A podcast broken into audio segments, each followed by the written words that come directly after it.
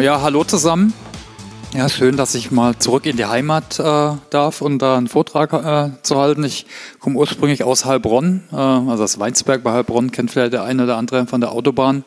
Und bin äh, nach meinem Wirtschaftspsychologiestudium in, äh, in Mannheim äh, bin ich seit 1998 bei der SAP, habe da ganz verschiedene Rollen in, zuerst, äh, die, die, erste Hälfte äh, bis jetzt war ich im Personalbereich in verschiedenen Rollen, bin dann ins Produktmanagement, auch für, für das Thema Lernen, also Lernsoftware entwickelt. Und jetzt bin ich bei SAP Education, das ist der Schulungsdienstleister der SAP. Also immer, immer noch was mit dem Thema Lernen, aber jetzt mache ich eben Business Development. Also ich versuche eben Kunden zu helfen, den Markt zu entwickeln aber zum Glück auch äh, immer noch neue, äh, ja, ja, neue äh, spannende Projekte durchzuführen. Äh, eine meiner Rolle ist auch interner Coach. Äh, wir haben einen großen Coaching-Pool bei der SAP, auch äh, Young Thinkers Ambassador.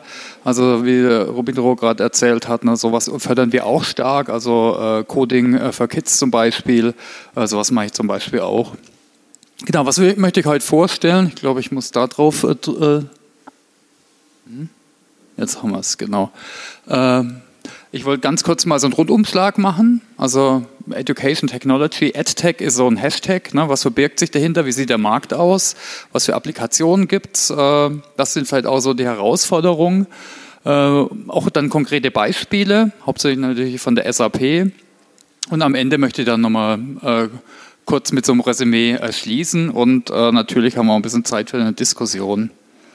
Ich habe hier mal so einen Zeitverlauf äh, aufgemalt, was so die Evolution ist von Lerntechnologie. Meiner Meinung nach jetzt in den letzten, ich würde mal sagen, vor 20 Jahren hat es angefangen. Es gab noch Versuche davor mit Diskette und so weiter, aber die waren jetzt äh, nicht so nennenswert. Also ich denke, das Thema gibt es so seit circa 20 Jahren, ein bisschen mehr und hat eben angefangen mit Fokus auf äh, formellen Wissenstransfer. So Tools waren da Lernmanagementsysteme, Autorensysteme, genau, eben zum E-Learning, äh, äh, zur, zur Content-Erstellung oder zum Managen äh, eben der Prozesse hinten dran. Äh, dann hat man irgendwann gemerkt, ja, also die Diskussion war damals oft noch, was ist jetzt besser, welche Methode. Dann hat sich mehr und mehr natürlich durchgesetzt. Und am besten ist ein Methodenmix, also Stichwort Blended Learning, äh, je nach Zielgruppe, Lernziele und so weiter.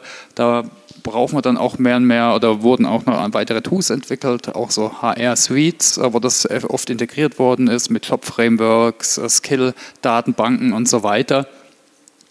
Dann, was jetzt eigentlich bei vielen Firmen so ein vor, äh, vorherrschendes Paradigma ist, ne, dass wir jetzt nicht nur formell lernen oder formelles Lernen fördern, sagen wir es mal so, äh, sondern eben äh, Lernen im Netzwerk und auch durch Erfahrung äh, äh, eben versuchen ja, zu, ähm, äh, zu, zu, fördern. Gibt so ein paar Rahmenwerke, kennt ihr sicher, das 10-20-70-Modell, was so ein Rahmenwerk ist, was eben sagt, ja, Lernen soll eben nur zum Teil formell sein oder Kompetenzerwerb, auch viel Lernen von anderen und eben Lernen äh, durch Tun oder on the job. Und auch da brauchen wir natürlich andere Technologien, also nochmal mehr Diversifikation, also Enterprise Social Networks äh, zum Beispiel äh, eben als äh, ein Tool, dieses unterstützen.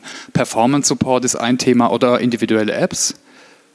Und inzwischen, äh, was auch immer mehr versuchen, ist eben ja, adaptives, personalisiertes oder immersives Lernen zu fördern. Und auch da brauchen wir eben neue äh, Technologie. Also es gibt, äh, man redet so von der vierten Welle der Digitalisierung mit VR, künstliche Intelligenz und so weiter. Und darum, da, dabei geht es oft natürlich um Personalisierung, äh, um Automatisierung. Äh, und da haben wir dann auch wieder eben andere Tools, ne? Chatbots, digitale Assistenten, AR, VR, je nach Einsatzzweig, genau. Nochmal zu den Ursprüngen zurück, äh, wo, wo, was somit die erste Lerntechnologie war, äh, habe ich mal ein bisschen nachgeforscht. Ich weiß nicht, ob es der eine oder andere kennt, ist die Skinnerbox. Ähm, das war damals ein Gerät von Skinner, dem Behavioristen. Kennt vielleicht der eine oder andere. Äh, Im Endeffekt ist das so wie eine intelligente äh, Applikation für äh, so Karteikarten. Äh, Ne, Lernstoff wird zerlegt in Untereinheiten, korrekte Wiedergabe belohnt und liegt natürlich so ein stark behavioristisches Menschenbild zugrunde, teilweise leider immer noch, äh, jetzt immer noch in vielen Lern, äh, Lerninhalten, äh, die so ähnlich aufgebaut sind. Ne? Was wir aber sehen natürlich, dass sich unsere ja, dynamische Umwelt äh, oder ja, kreatives Neues erschaffen. Ne? Da muss ich eben auch im Netzwerk äh, lernen und äh, wirklich durchtun. Äh, wenn man natürlich sehen jetzt, wie, wie die Technologie in der Schule oder Universität ist, teilweise in manchen äh, Firmen noch, dann äh, herrscht eben hier zum Beispiel das davor noch stark. Äh, und äh, ich meine, insgesamt, was wir sehen, ist, dass der Markt sehr diversifiziert ist. Also wir haben Kunden, ich sage immer zum Spaß, die bestellen noch äh, vielleicht per Fax Klassenraumschulung und dann gibt es aber welche, die wollen äh, dann äh, jetzt schon sowas. Die wollen eine Learning Experience Plattform ähm, oder äh, Virtual äh, Reality, wollen vielleicht so ein Workflow Learning Tool, also Performance Support. Da ist der Markt äh, relativ diversifiziert. Das ist eine, äh, eine, eine Sicht von Börsen, kennt sicher der eine oder andere auch, ein Analyst, der immer ganz schön die Sachen zusammenfasst. Und der hat hier so die die, die Education Technologies, äh, die Lerntechnologien einmal äh, so aufge, äh, aufgedröselt.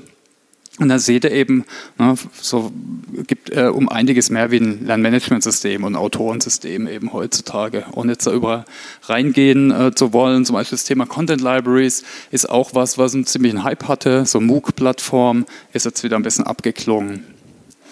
Eine ganz schöne und noch umfassendere äh, Sicht äh, ist von Navitas, das ist so ein äh, australisches äh, Investorenhaus, äh, die eben den Markt untersucht von äh, EdTech und zwar jetzt nicht nur für, für Privatfirmen, sondern eben auch für Schulen und Universitäten. Und das ist ganz spannend, sich mal anzugucken. Äh, ich habe auch im Appendix die ganzen Links, äh, weil da kann ich nicht auf alles äh, eingehen. Ne, und die haben die ganze Landschaft so auf acht Kategorien und auf ca. 15.000 Firmen mal analysiert mit so Bereichen wie Create, Manage, Discover, Connect, Experience, Learn, Credential, Advance. Was man sieht, was, wo viele Firmen so ein bisschen eine Herausforderung haben, ist gerade in dem Bereich Discover. Also man weiß gar nicht mehr, welche Lerninhalte sind jetzt relevant für mich. Es gibt so extern so viele, intern vielleicht so viele. Da gibt es einiges natürlich an Firmen. Ne? Das ist jetzt zum Beispiel sind die ganzen 155, die ich äh, erwähnt habe. Da kann man auch dann alles dann im Link, könnt ihr dann nochmal nachgucken. Die mit dem Punkt äh, sind die meisten. Also ist gar nicht, wie man vielleicht denkt, so ganz viel KI und so. Liegt natürlich auch, wenn man gleich guckt, äh, wer äh, oder wo die Firmen sind. Die meisten sind so im Bereich Tutoring, Test Preparation, Open Course, aber auch Language äh, Training. Genau, hier seht ihr schon die Auflösung. Ne? Wo, so, wo, sind so die größten Hubs? Also in welchen Städten sind so die meisten Firmen? Das ist nicht mehr im Silicon Valley, das ist inzwischen in äh, China. Äh, also in, in, in Beijing gibt es zum Beispiel 3000 äh, Tech-Firmen, in Shanghai 1000. Danach kommt New York, ne? die machen auch sehr viel Startup-Förderung. Ähm, und Berlin äh, kommt leider ein bisschen weiter runter. Auch wenn man guckt, wie so das Investment vom Gesamtmarktinvestor äh, in, in, neue, neue Startups, ist es bei uns relativ wenig, ne? so äh, ein Prozent des Startup-Investments. Genau, vielleicht nochmal eine andere Analystensicht, fand ich auch interessant. Vielleicht kennt der eine oder das andere das Weizenbaum-Institut, so das Deutsche Internet-Institut. Äh, die haben äh, ganz viele Experten mal befragt und geguckt, äh, wie werden Daten genutzt im, im EdTech-Bereich. Daten, klar, ist so natürlich eins der grundlegenden Treiber für neue Technologien. Und die unterscheiden hier eben in drei Level, äh, fand ich ganz spannend. Ne? Ich denke, viele sind noch bei Level 1, also dass man Daten eben nutzt für Reporting, für Statistiken, deskriptiv, äh, mehr und mehr, was teilweise kommt, aber eher im Marketing ist äh, die Nutzung von Daten für Empfehlungen, also Recommendations, kennen wir bei Amazon, ist noch nicht immer so gut, aber bei Lernen wird es oder kommt es auch noch mehr und mehr. Äh, je nach den Daten eben, wie ich die nutze. Und das nächste, da gibt es auch spannende äh, Forschungsprojekte äh, vom DFKI zum Beispiel in China zum Thema adaptiven Lernen. Also dass das Lernen mehr auf mich, auf mein Wissen, auf meine, auf meine Vorlieben zum Beispiel zugeschnitten sind. So, das war mal ganz kurz so ein bisschen die Theorie wenn ich jetzt so mit äh, Kunden spreche oder mit Partnern, was ich sehe, äh, ich denke, das ist wahrscheinlich nicht nur in dem Bereich eine Herausforderung, ist, äh, oh, da gibt es so viel. Ich meine, früher war das natürlich einfacher. Da hast du ein Lernmanagementsystem angeschaut oder ein Autorensystem und dann hast du halt deine Bildung digitalisiert. Wenn, man muss natürlich nicht alle 155 Firmen oder wie viel das waren anschauen. Aber ist schon eine Frage, ne? wo fange ich an, was passt zu mir und wie mache ich halt auch einen ganzheitlichen Ansatz. Also was jetzt nicht unbedingt nur technologiezentriert ist, sondern ausgerichtet an der Firmenkultur, am Purpose und so weiter. Genau, würde ich auch mal gerne einen äh, kurzen Poll machen mit euch oder eine Umfrage. Mache ich immer mal wieder, wenn ich einen Vortrag mache, äh, welche Ansätze äh, ihr denn wählt, äh, wenn ihr jetzt äh, ein Problem bei der Arbeit habt. Also sagen wir, ihr habt einen neuen Job oder ihr habt ein neues Projekt oder eine neue Aufgabe. Ähm, was macht ihr dann? Äh, äh, vielleicht hebt ihr einfach die Hand, ich gehe mal die Punkte durch, bucht ihr dann ein Klassenraumtraining, vielleicht so in drei Monaten oder in vier Monaten Niemand? Okay. Bucht einen E-Learning-Kurs? Auch nicht? Okay. Äh, besorgt euch einen Coach oder einen Mentor? Auch nicht. Kommt natürlich aufs Problem an, wenn das eher so ein äh, soft, softes Thema ist, ein Verhaltensthema. Ne? Äh, fragt dann Kollegen. Genau, machen die meisten. Mal, der, der gerade irgendwie um die Ecke ist oder der vielleicht Ahnung hat, vielleicht, probiert er einfach aus. Trial and Error, ja, mache ich auch, auch bei SAP-Software. äh, oder recherchiert er im Internet, äh, also Google. Ne? Also seht ihr schon, ne? also das ist meistens das Muster. Interessanterweise bei Studenten, die sind noch ein bisschen weiter oben verortet, die sind vielleicht noch ein bisschen anders sozialisiert, dass sie noch mehr formell lernen.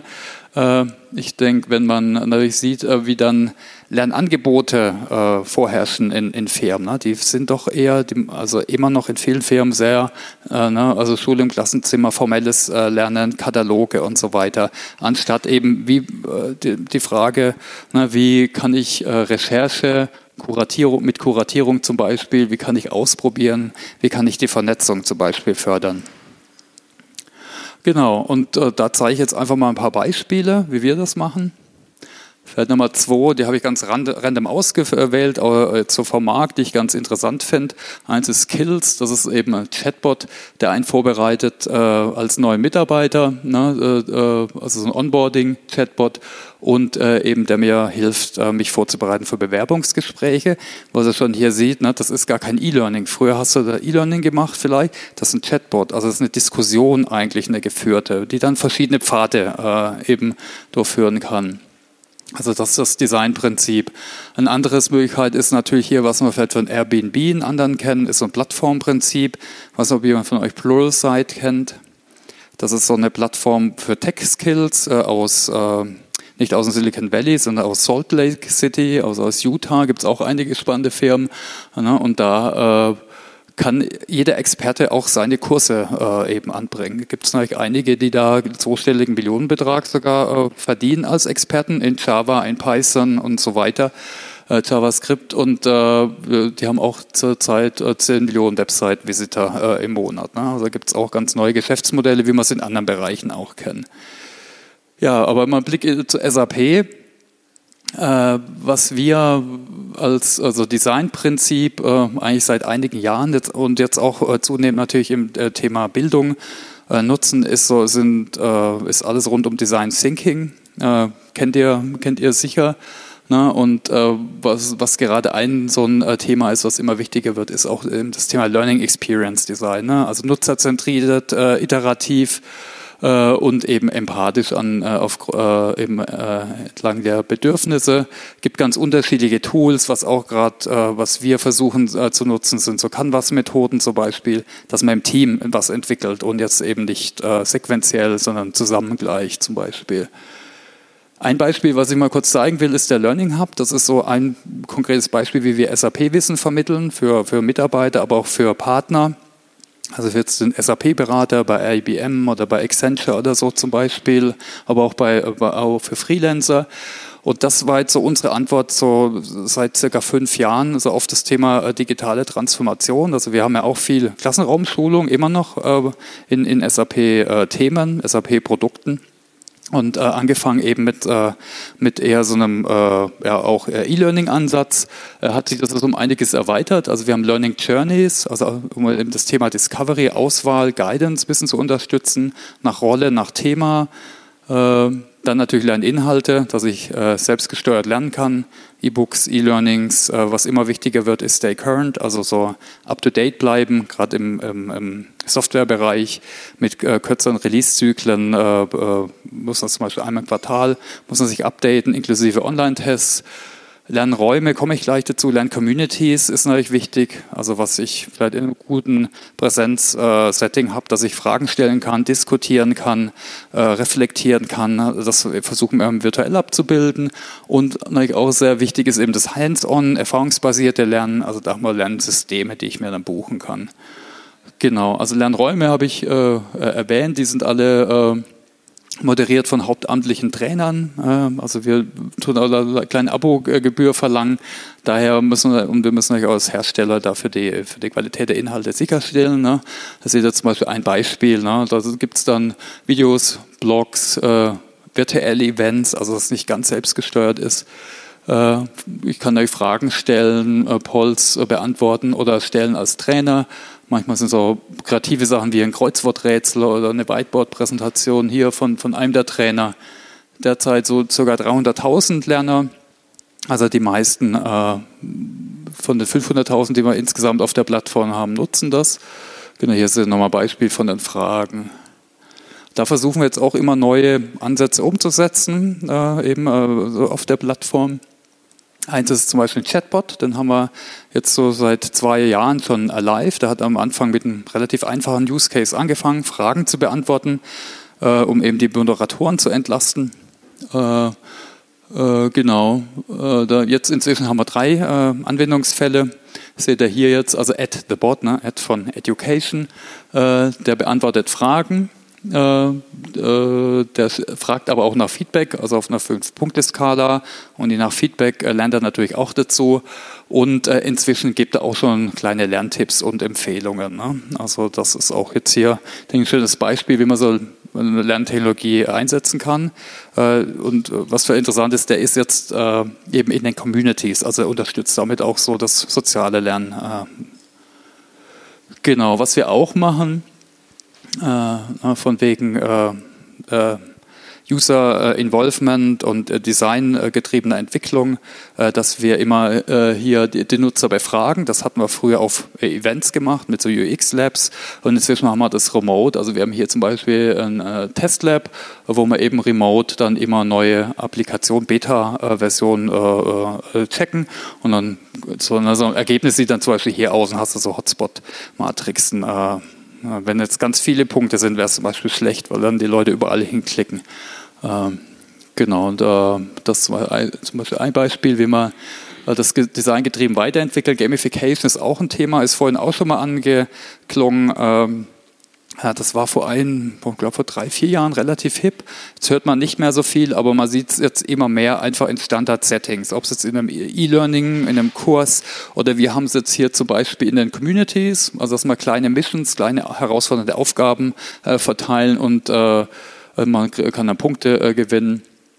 Oder hier in, ups, in unserer allgemeinen SAP-Community äh, auch äh, eben um das Wissens, Wissen teilen und so das so neudeutsche Engagement äh, zu fördern. Wir haben zum Beispiel eins, äh, eine, äh, eine Mission gerade zum Thema äh, Learn-Hacks.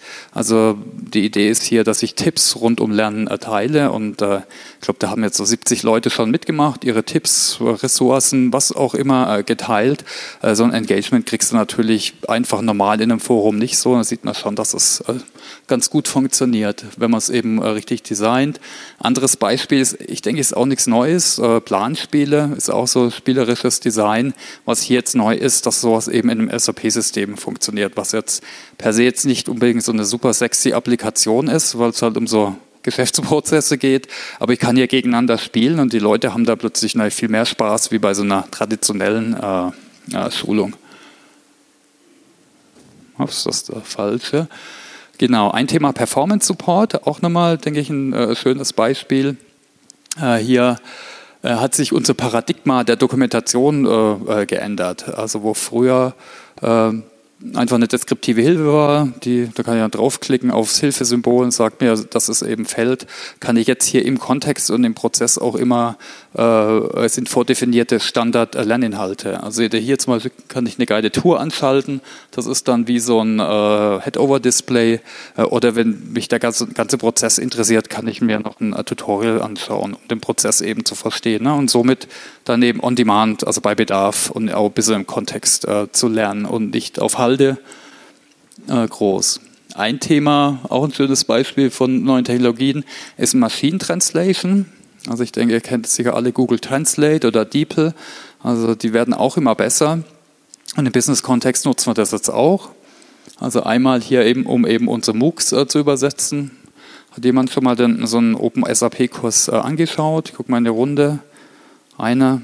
Also ist, denke ich, eine ganz coole Quelle. Gibt es äh, kostenfreie äh, MOOCs äh, live und aufgenommen zu IT-Themen, auch Non-IT-Themen, also Design Thinking, Sketching und so weiter. Ich denke, lohnt sich immer, ist ganz äh, interessant. Und da gibt es zum Beispiel eine automatische Übersetzung der Untertitel. Ne? Da kann ich eben in Deutsch praktisch nochmal die, mir die Untertitel angucken. Im, im, im Standard-E-Learning-Bereich gehen wir noch weiter. Da haben wir jetzt angefangen, ich habe jetzt nur mal das Announcement reinkopiert, äh, äh, dass wir die Unterlagen, die jetzt nicht auf Deutsch zum Beispiel sind oder in, in, nur in englischer Sprache, dass wir die auch mit Machine Translation übersetzen. Kann ich eben in meiner Muttersprache lernen. Ich glaube, ich bin gleich durch. Vielleicht nochmal ein, eins meiner Lieblingstechnologien ist Podcasting, schon seit vielen Jahren. Äh, ich fahre ja so für 30, 40 Minuten zur SAP immer, aber auch bei der Gartenarbeit oder so. Dann kann ich eben damit sehr, sehr personalisiert, aber auch bei Bedarf äh, mir eben neues Wissen reinziehen. Und äh, wir haben vor zwei Jahren haben wir hier einen neuen Channel wieder aufgemacht. wir haben so mal glaube, bis zu drei Episoden kamen wir vor so zehn Jahren. Jetzt sind wir bei 63. Äh, wir werden auch versuchen, den Track hier, äh, den wir heute hier aufnehmen, äh, darüber zu streamen und senden eben einmal einmal die Woche zu Themen rund um Lernen, New Work. Also wenn ihr Lust habt, könnt ihr mal auf Spotify, Apple Podcasts oder eben auf OpenSAP gucken. Und ich denke, das ist ein Beispiel für so einen klassischen Interview-Podcast. Wir sehen immer mehr Firmen, also Audi zum Beispiel habe ich jetzt äh, gesehen, oder ich glaube Siemens, die machen auch firmeninterne Podcasts, ne, weil es einfach ein schönes Medium ist, mobil, äh, ja, Storytelling, also ein bisschen niedrig, niedrigschwelliger, wie vielleicht so äh, klassische E-Learnings, äh, damit eben ja, Wissen auszutauschen und äh, Leute auch äh, äh, abzudaten. Genau, gibt es ganz unterschiedliche äh, Use Cases. Traditionell kommen viele aus dem Marketing, aber ich finde, für Bildung ist es auch eine super äh, Möglichkeit. Ja, gucken wir mal ein bisschen äh, in die Zukunft. Woran arbeiten wir so derzeit im, äh, im EdTech-Bereich, im Technologiebereich? Ähm, ist Machine Learning äh, ist eins der, der, großen Themen. Ein paar Bereiche habt ihr gesehen, die tun wir weiter ausbauen. Äh, Empfehlungen zum Beispiel, die noch äh, äh besser zu machen, äh, individuelle äh, eben für Kurse, aber auch zum Beispiel für Peers, für Experten, dass ich da welche empfehle. Conversational Systems, also ein Chatbot habt ihr gesehen, die tun wir auch weiter ausbauen, zum Beispiel auch fürs Onboarding dann also ein Schreibfehler, nicht Lehrerfahrung, sondern Lernerfahrung oder Learning Experience muss man regelmäßig verbessern. Auch so die Ansätze ändern sich da immer. Ne? Was will man? Was wollen die Nutzer? Äh, mobil ist jetzt ein Thema, das wir auch versuchen, SAP-Training als mobiles App zur Verfügung zu stellen, eben spezielle Inhalte, spezielles, so das Up-to-Date bleiben jetzt für Experten ist gerade ein Thema, wo wir jetzt auch gerade im, im, Review haben. genau, das ist so der, der Ausblick in die Zukunft. Ähm, also jetzt können wir eigentlich, wir haben noch so ein paar Minuten, können wir eigentlich in die Diskussion kommen, oder? Was sind für euch denn so Themen? Also ich habe jetzt ein paar Sachen jetzt nicht so gestreift, gerade so VR, AR zum Beispiel. Ich denke, das ist für manche sehr relevant. Für uns ist es nicht so relevant, äh, weil eben wir unsere unsere Produkte äh, und unsere Themen, die sind schon digital zum Großteil. Ne? Und AR, VR eignet sich ja gerade da, wo ich irgendeine Maschine, ein Gerät habe, also wie jetzt für die Deutsche Bahn zum Beispiel, die machen da tolle Sachen oder Automobilfirmen. Bei uns macht das zum Beispiel nicht so viel äh, Sinn. Ja, was ist denn bei euch denn so das, äh, so das Thema bezüglich Technologie? Ich stelle mal wieder eine Frage. Okay. Ähm, Oder Fragen, klar. Ja, und äh, und zwar mich interessiert das ganze Thema, ist natürlich extrem spannend, gerade das ganze die ganze Digitalisierung, die hinter vielen Lernprozessen steht. Wie sieht es jetzt in dem konkreten Zusammenhang aus? Ähm, Beispiel SAP. Wie sehr wird dann noch auf Präsenz gesetzt oder versucht man wirklich alles irgendwo äh, in, in die Richtung zu, zu treiben? Also ich finde immer, es kommt darauf an, auch ein bisschen aufs Thema und ein bisschen auf so, so, die Zielgruppe. Wenn wir jetzt mal nach extern schauen, da haben wir viele, viele Kunden und Partner, die, die wollen noch ins Schulungszentrum aus unterschiedlichen Gründen. Also ich finde, ein Grund, der leuchtet echt ein, äh, die sagen, selbstgesteuert am Arbeitsplatz zu lernen, ist echt schwierig. Ich will meine Ruhe, drei Tage in Waldorf, dann gucke ich mir mal da der, das, das Headquarter an vielleicht, da kann ich mit anderen Netzwerken. Also wir haben äh, da noch andere äh, äh, Effekte. Also ich denke, wenn man so mal umsatzmäßig, das ist immer eine gute Größe, da sind wir inzwischen bald äh, pari pari, äh, Präsenz und äh, digital, aber noch lang nicht, dass es digital mehr ist. Also wir haben beides noch.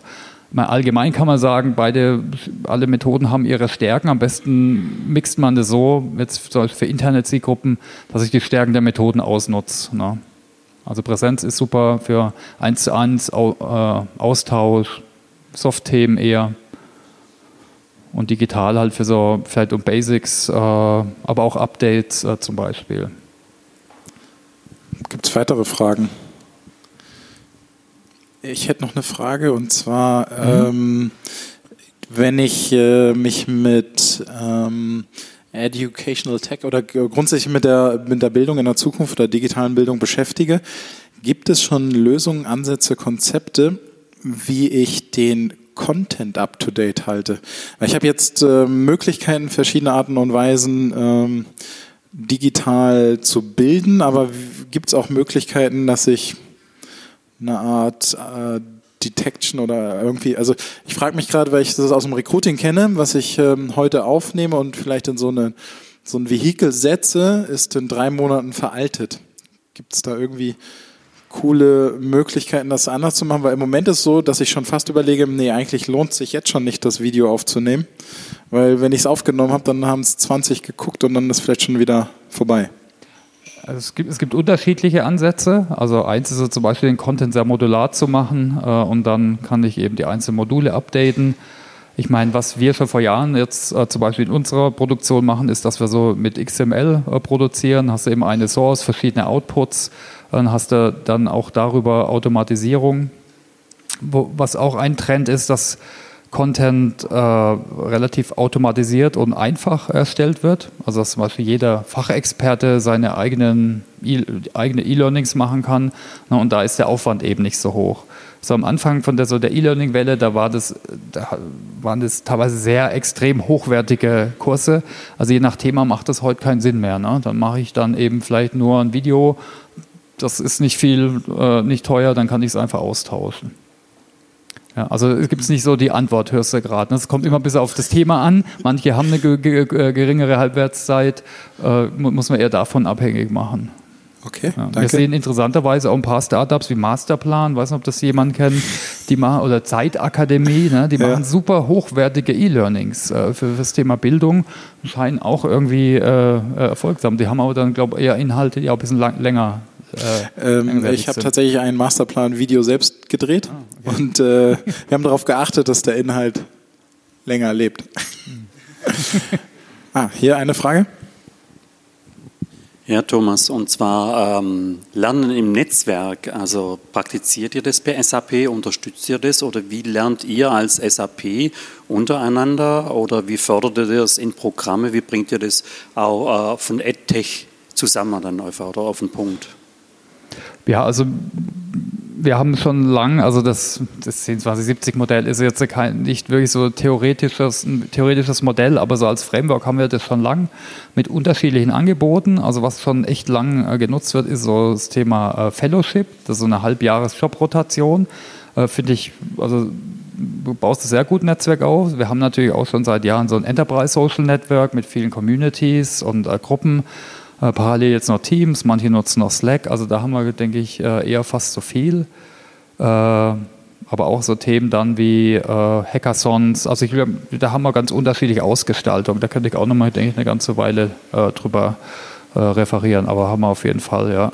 Auch zum Beispiel Coaching, also das ist auch wieder auch wieder so ein Element für soziales Lernen, was dann eher eins zu eins ist, ist auch was, was wo wir einen relativ großen äh, Coaching-Pool haben. Also von relativ gut ausgebildeten Coaches, so, wir haben in Waldorf mindestens 350 Leute oder so, die kannst du einfach aussuchen über eine Datenbank und jetzt ohne Matching und HR und Management kannst du eben Coach oder Mentor erholen. Ja. Letzte Frage. Ah nee, ich lasse dir gerne noch den Vortritt. Ja, mir brennt noch eine Frage auf der Zunge und zwar du hast vor das Thema individuell personalisiert angesprochen. Ich habe so die Erfahrung gemacht die letzten Jahre, da sind die deutschen Unternehmen extrem zurückhaltend noch. Entweder haben sie die Daten gar nicht, äh, um personalisiert, individualisiert tatsächlich Lernempfehlungen dann konkret zu geben, ähm, oder sie dürfen es nicht oder wollen es auch nicht implementieren, weil es ist halt schon ein Unterschied, ob Lieschen Müller als New Hire ein halbes Jahr im Unternehmen ist oder ob der Andreas äh, äh Schwarz über 20 Jahre Erfahrung hat äh, und der in ein Training geht entsprechend. Und von dem her das Thema personalisiert, individualisiert erlebe ich noch zurückhaltend. Äh, wie siehst du das? Absolut. Also bei den Kunden noch krasser wie bei uns. Also wir haben es teilweise auch noch statisch abgebildet, ne, durch sogenannte Learning Journeys. Die gehen dann schon nach äh, Level, nach Job, äh, nach äh, äh genau. Äh, also da kriege ich eine gute Guidance. Jetzt so die individuelle also wirft eine Person ne, über Mustererkennung Erkennung und Machine Learning. Ich glaube, also wir verkaufen sowas auch extern, aber auch intern. Ich meine, das ist immer noch ein schwieriges Thema. Ne? Also musst du die da viel trainieren, viel investieren äh, zuerst. Also da sind wir, das ist auch ein Thema, wo wir uns mit beschäftigen, äh, auch intern. Ich meine, wenn du unseren äh, Chief Learning Officer, mit dem habe ich auch mal einen Podcast aufgenommen, mit dem Wolfgang, und das ist schon eine der Herausforderungen, wo die dran arbeiten. Die sagen auch, hey, wir haben eher zu viel Inhalte, wir müssen jetzt gar nicht viel mehr jetzt in Inhalte investieren und wenn, kaufen wir die halt dazu, ne, über Pluralsite. Wir müssen eher gucken, dass wir den richtigen Leuten die richtigen Inhalte äh, eben irgendwie, also das Discovery-Thema, ne? also dass wir der, den, äh, die zuweisen oder zeigen. Ja. Ja. Okay, ähm, aufgrund der Zeit äh, frage ich dich nachher nochmal meine Frage im Get Together. Bitte einen Applaus für Thomas. Okay. Ja, hat mich gefreut.